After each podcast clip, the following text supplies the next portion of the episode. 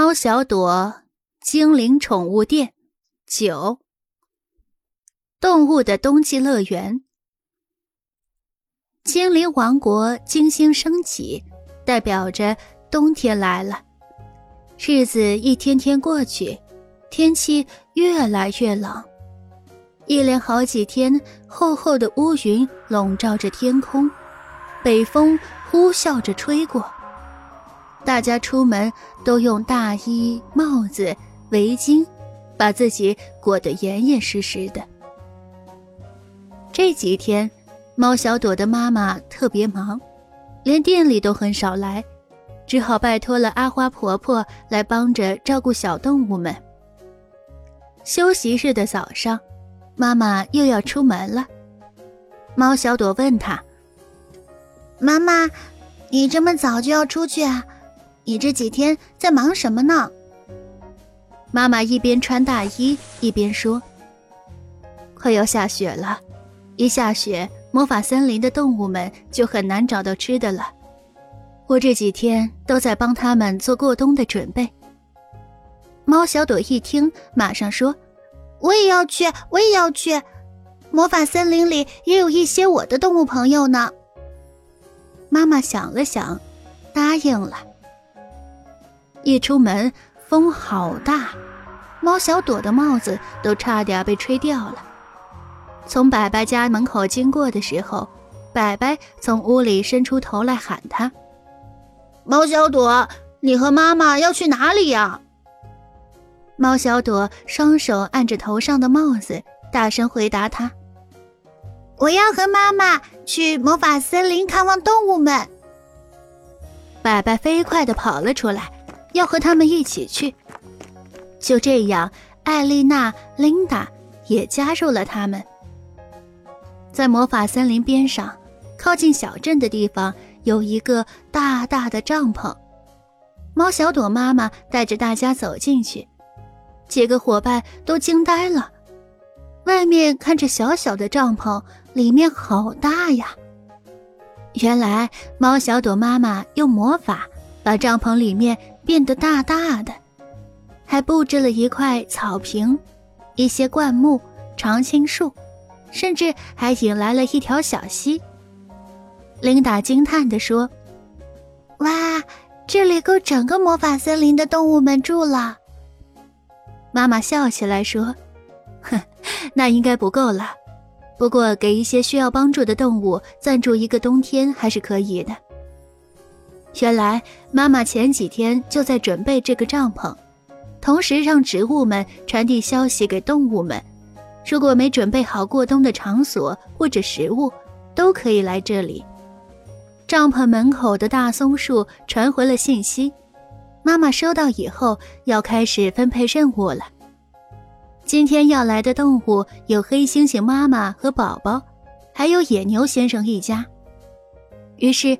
猫小朵和艾丽娜负责照顾黑猩猩妈妈和宝宝，白白和琳达负责照顾野牛先生一家。小伙伴们要到魔法森林里那条有很多绿鳞鱼的小溪边去接他们。在约定好的地点，猫小朵他们和黑猩猩妈妈、野牛先生碰了面，大家互相问好后，小伙伴们带着他们往回走。在回去的路上，白白不小心踩到一个硬硬的东西，他以为是块石头，正要抬脚把它踢开。艾丽娜一声惊叫：“哎呀，是林蛙太太呀！”啊，什么？大家都吓了一跳。白白赶快把那块东西捡起来，原来这是一个大冰块，林蛙太太被冻在冰块里了。艾丽娜很难过。可怜的林蛙太太，冬天对她来说真是太难了。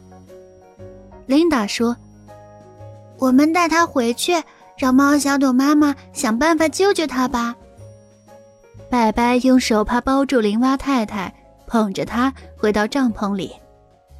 猫小朵妈妈看见包在手帕里的林蛙太太，笑了：“孩子们，别难过。”林蛙太太只是在冬眠而已。猫小朵很奇怪：“啊，在冰块里怎么冬眠呢？”猫小朵妈妈说：“傻孩子，林蛙们都是这样的，在冬天到来的时候，故意让自己被冰块冻住，这样身体的消耗会降到最低。等到春天到来，冰块化掉，它们又会活蹦乱跳起来。”小伙伴们明白了。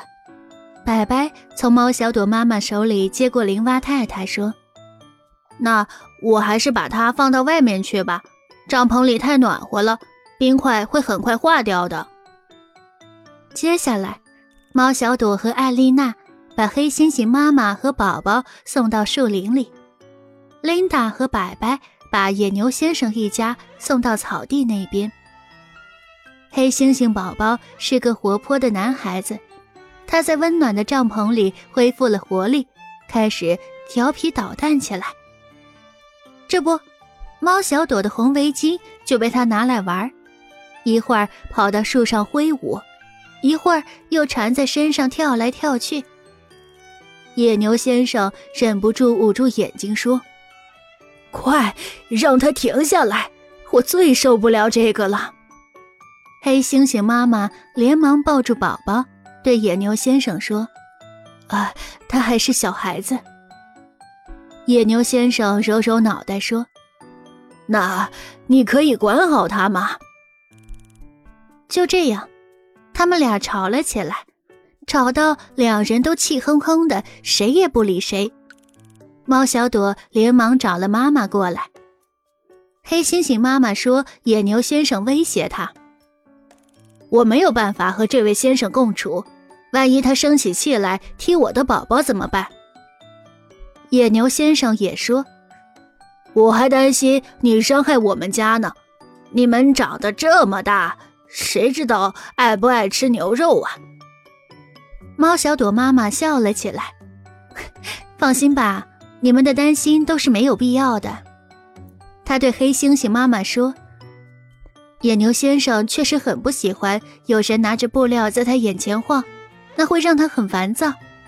不过，等我们离开了，宝宝再调皮也没有围巾可以玩了，野牛先生就不会生气了。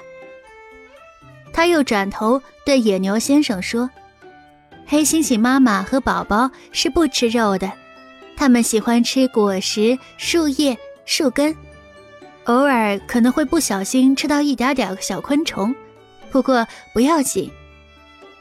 猫小朵问妈妈：“野牛先生是因为我的围巾是红色的才会烦躁吗？”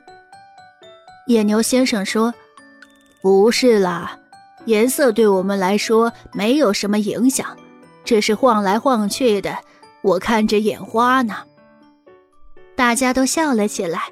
原来是这么一回事，误会解除了。安排好林蛙太太、黑猩猩妈妈和宝宝、野牛先生一家，今天的工作就结束了。出门的时候，猫小朵看着帐篷，提议道：“要不咱们给这里取个名字吧？”艾丽娜说：“好呀，好呀，咱们就叫它‘动物的冬季乐园’吧。”大家都觉得很不错，于是妈妈用魔法做了一个门牌，写上“动物的冬季乐园”几个大字，挂在帐篷门口。